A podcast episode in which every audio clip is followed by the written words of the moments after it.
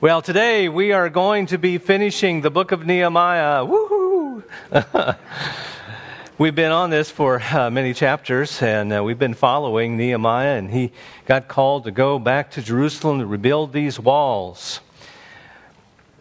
Growing up in Indiana, there was a state park near our home called Turkey Run. It had an old growth virgin forest and a creek running through that called Sugar Creek. It was miles of rough, rugged terrain and scenic trails.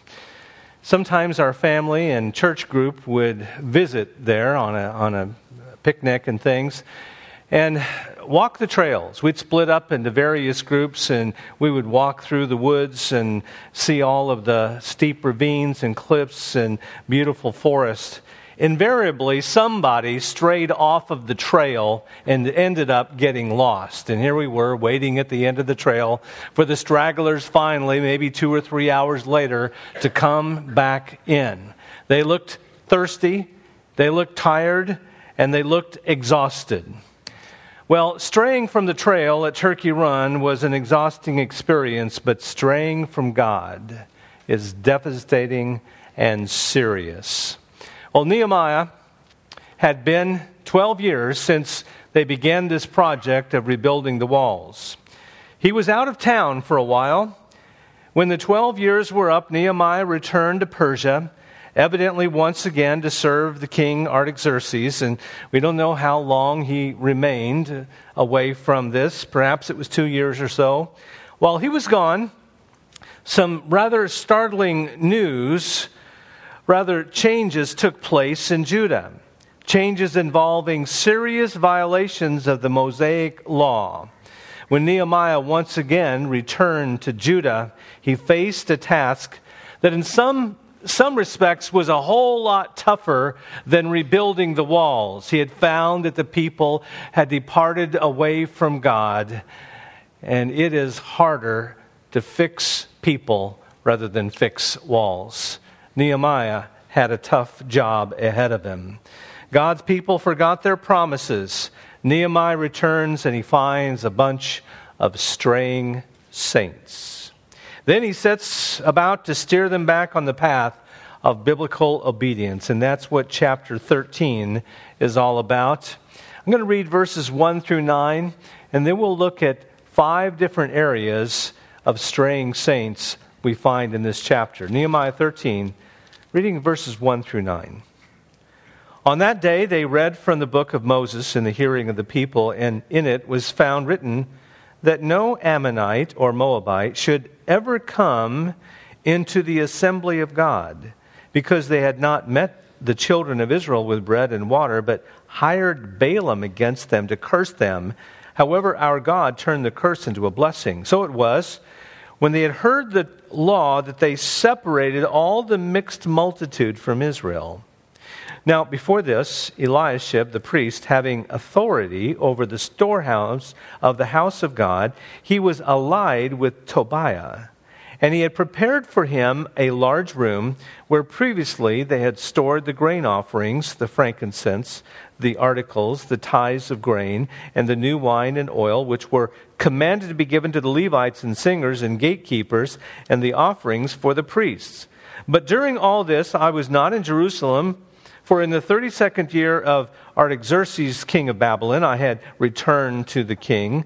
Then, after certain days, I obtained leave from the king and I came to Jerusalem and discovered the evil that Eliashib had done for Tobiah in preparing a room for him in the courts of the house of God. And it grieved me bitterly. Therefore, I threw all of the household goods of Tobiah out of the room. Then I commanded them to cleanse the rooms, and I brought back into them the articles of the house of God with the grain offering and the frankincense. Let's pray. Father, we come in your presence today and pray that as we look in this passage of Scripture and we examine the straying of God's people, the Lord, we would take it to heart and see that perhaps we too can be guilty of the same things. And God, bring us back to faithfulness to you. In Jesus' name, amen. I'd like to share five areas that these people, these people in the city of God, Jerusalem, had strayed after Nehemiah had left him. The first one is in the area of compromising companionships. Now, they needed to separate from the mixed multitude. Now, who are these mixed multitude? Well, when the children of Israel had escaped the land of Egypt, and Moses had led them toward the promised land, they spent some time wandering around in the wilderness. And they met some peoples in that wilderness that were very helpful and very kind. And then they met others. Among the ones who were very antagonistic were the Ammonites and the Moabites. Not only did they refuse to give Israel any bread or even water, they hired Balaam, the false prophet, to curse them. As a result, God had said, An Ammonite or Moabite shall not enter the congregation of the Lord, even to the tenth generation. And that's found in Deuteronomy 23, verse 3. Now, since the land of Judah was not heavily populated at this time, and the returning exiles found themselves, not very many people, they had uh, permitted Ammonites and the Moabites to mingle with them in the land. Their standards of separation had fallen and they no longer maintain their unique way of life. Well, here on this day in chapter 13, verse 1, they read the Word of God from Deuteronomy chapter 23 and they discovered that they were not supposed to allow the Ammonites and Moabites in their congregation. They become convicted by the Word of God and they did something about it. They separated from that mixed multitude. Now, that was not an easy thing to do because by this time they'd become part of the population. Maybe they had business partners who were Ammonites or Moabites. Maybe they had uh, uh, people that were neighbors or maybe even relationships with these people. But they broke off those relationships on this compromising companionship. Well, there's a danger of unwise companionship even in our lives as well. The Bible says in Amos 3 3, can two walk together unless they be agreed? It also says in 2 Thessalonians 3 6, But we command you, brethren, in the name of our Lord Jesus Christ, that you withdraw from every brother who walks disorderly and not according to the traditions which he received from us. And other passages in the New Testament warns about hanging around and associating with people whose character is ungodly, whose language is filthy, whose morals are questionable. Because what happens is what the Bible says in 1 Corinthians 15:33, be not deceived, bad company corrupts good morals. Folks, you tell your kids that, don't you? I don't want you hanging around with that kid. I seen that he was throwing rocks at his neighbor's house, or language that that kid uses. Uh, you're not going to hang around with him. What about us? We too can lose our spiritual fervor for the Lord when we associate with those people that do not have the same kind of standards. Yes, we need to be a witness. Yes, we need to share the gospel of Christ, but not to make that, those relationships such to the point where we are losing our own saltiness. We're losing our own biblical distinctives. So we also need to be careful of the mixed multitude and engaging in compromising companionships. Be careful of those you choose as your best friends. Be careful for those that you choose to be your partner, whether in business or in life, that they have the same godly standards as you do they had strayed from the Lord, and Nehemiah is coming back to call them to account about this. Straying saints is the second area that I'd like to point out. In verses 4 through 9, we'll call this cluttered chambers. An enemy was occupying a chamber in the temple. Now, when Nehemiah had finally come back, and I don't know exactly how long it was, but it didn't take very long for him to be away that a guy by the name of Eliashib, who was the high priest at the time, a high priest of Judah, he had prepared a large room in the temple for a man by the name of Tobiah. Does that ring a bell with you? Tobiah? He was an Ammonite. Eliashib, who was the high priest, and Tobiah were close associates. Some say that he had family ties. Tobiah, if you recall, was an enemy of the people of God. He had opposed the building of the wall. All, all through chapter 2, chapter 4, chapter 7, 6, 12, 17, and 19. So many times he had, he had said evil things and he had th- made threats that this wall would come down. And he was literally an enemy of the Lord. Nehemiah is away. You might say, when the cat's away, the mice will play. and in, in other words, Elisha the high priest had prepared a room for Tobiah to live in the temple. He was an enemy of God, and now they brought him and living right inside of the temple. And he continued to oppose the work of God. Well, what did Nehemiah do when he heard that? Verse 8. And it grieved me bitterly. Therefore, I threw all the household goods of Tobiah out of the room. And then he goes in there and he sees, who's, who's these? Well, uh, this is Tobiah's. What? The enemy of God? So he gather, gathers up all of his stuff, probably his bedroll, probably his uh, clothes and everything, and gathers them out, throws them out in the street. And then in verse 9, then I commanded them to cleanse the rooms and I brought back into them the articles of the house of God with the grain offering and the frankincense. Doesn't this remind you of another person in the New Testament whose name was Jesus? He went into his father's house, the house, the temple, perhaps a, a, remodeled version of this Herod's temple, of course, but remodeled version of the same temple. And he goes in and he finds something going on right in there.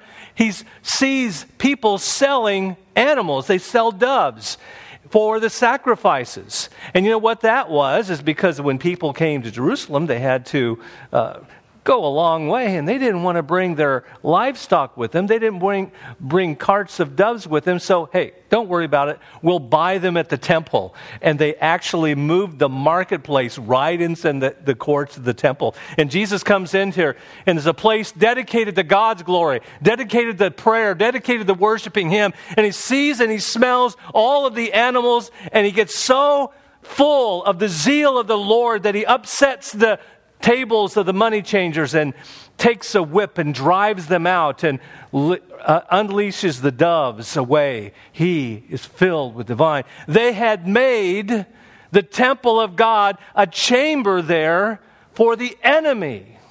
I think how applicable to you and me.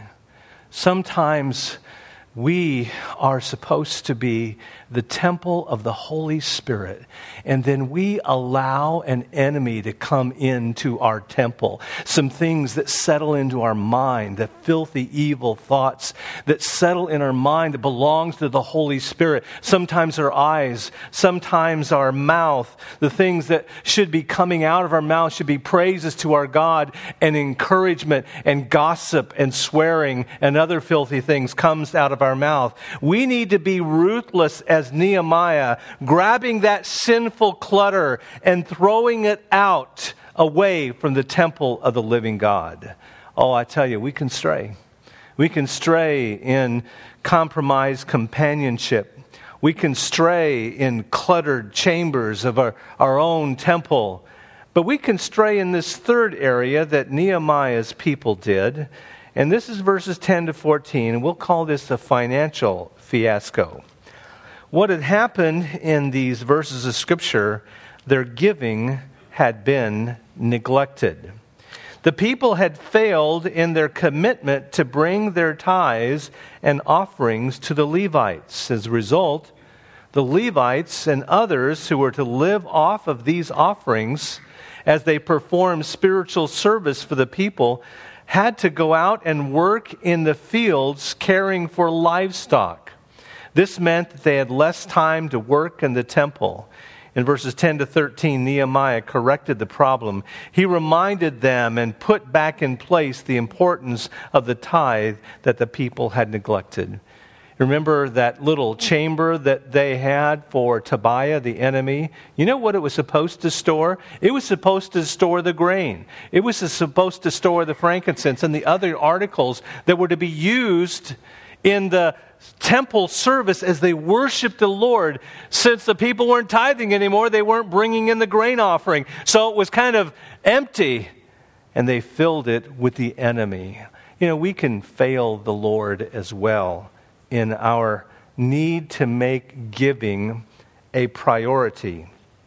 We can start off well in our promises. Lord, I promise to, to tithe. I promise to give you a portion out of every check for your honor and for your glory.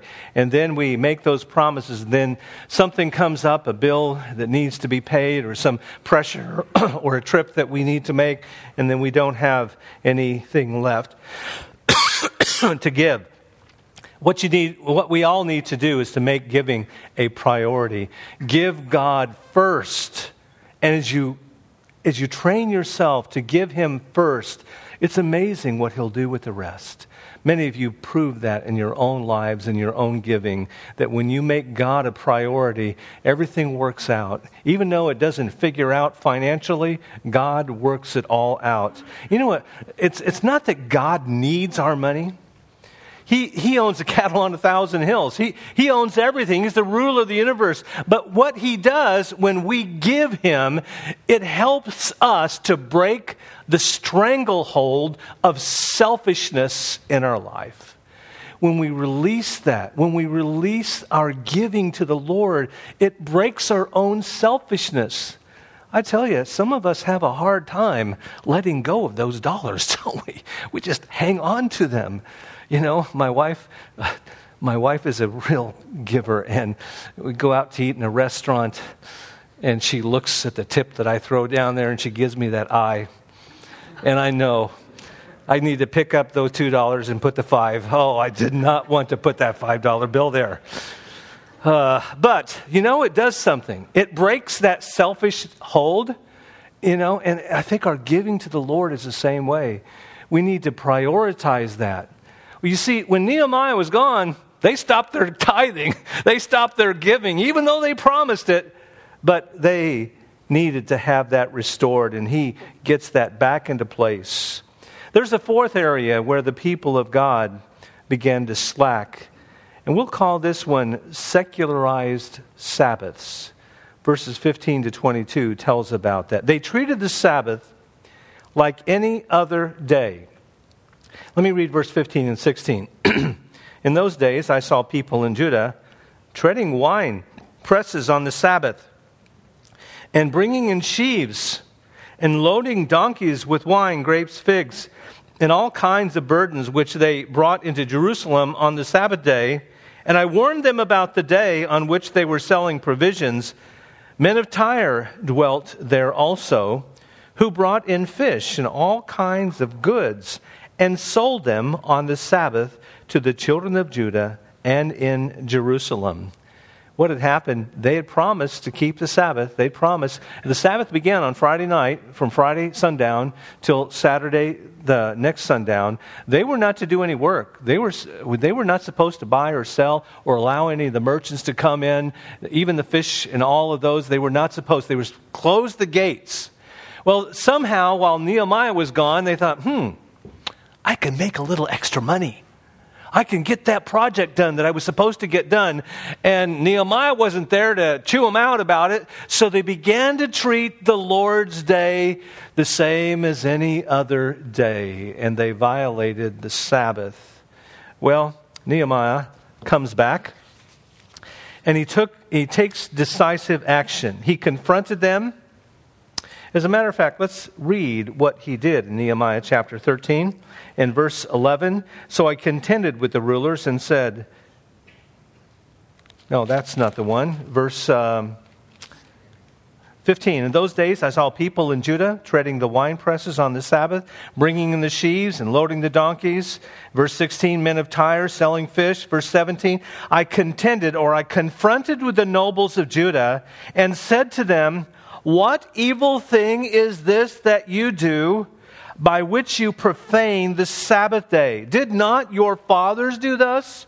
And did not our God bring all this disaster on us and on this city? Yet you bring added wrath on Israel by profaning the Sabbath. So it was at the gates of Jerusalem as it began to dark before the Sabbath that I commanded, shut the gates. And he charged that they must not be opened till after the Sabbath. Then I posted some of my servants at the gates so that no burdens be brought in on the Sabbath. Now the merchants and the sellers of all kinds of wares lodged outside of Jerusalem once or twice. Okay. Nehemiah says, okay, shut the gate. Nobody comes in. Nobody is going to sell anything, and we're not going to treat the Sabbath as business as usual. So he had closed the gate, and you know what happened? the merchants, the men of Tyre with a uh, wagon load of fish and all of the other uh, goods, they camped outside of the gates. Kind of reminds you of Black Friday, doesn't it? Have you ever seen the tents that people put up waiting for the, the doors to open? Especially Best Buy. I mean, they want to be the first to get their new toy that just came out there. So they camp out, they have their little uh, snacks, and they have these things. Well, just imagine uh, Nehemiah has all these people camping out there, and what does he do? Let's look at what the Bible says in verse 21. Then I warned them and said to them, Why do you spend the night around the wall? If you do so again, I will lay hands on you. From that time on, they came no more on the Sabbath. I'm going to have me and my guys toss you out. We're going to lay hands on you. Nehemiah was not our cuddly, friendly guy. He was a pretty tough minded leader. You know, I think, I think there's an application here. The application. Now, we're not Sabbath observers. We are not under the Old Testament law. But if you make a, an application to this, it would be honoring the Lord and treating the day and worshiping Him and making going to the house of the Lord a priority and not violating that and not treating it like another day of business, not treating it like another day of pleasure or going to the beach or doing this and that and the other thing. And abandoning the worship of the Lord. Make that a priority. I think, in, I think uh, this is the perfect time, the last Sunday of the year, to make a commitment. Lord willing, if my health is there and I, I plan to be in the house of the Lord every day that I possibly can and honor Him and worship Him and not just treat it like an extended weekend to do whatever pleasure I want. Make make that. Don't let anything break that priority of worshiping the Lord. Even if you physically can't be here, you can watch the live stream or the video at home and involve yourself in worship there. one more area that they had strayed. We'll call this one domestic disobedience, verses 23 to 31. What had happened in these verses of Scripture, they had intermarried with pagans. Verse 23. In those days, I also saw Jews who had married women of Ashdod, Ammon, and Moab.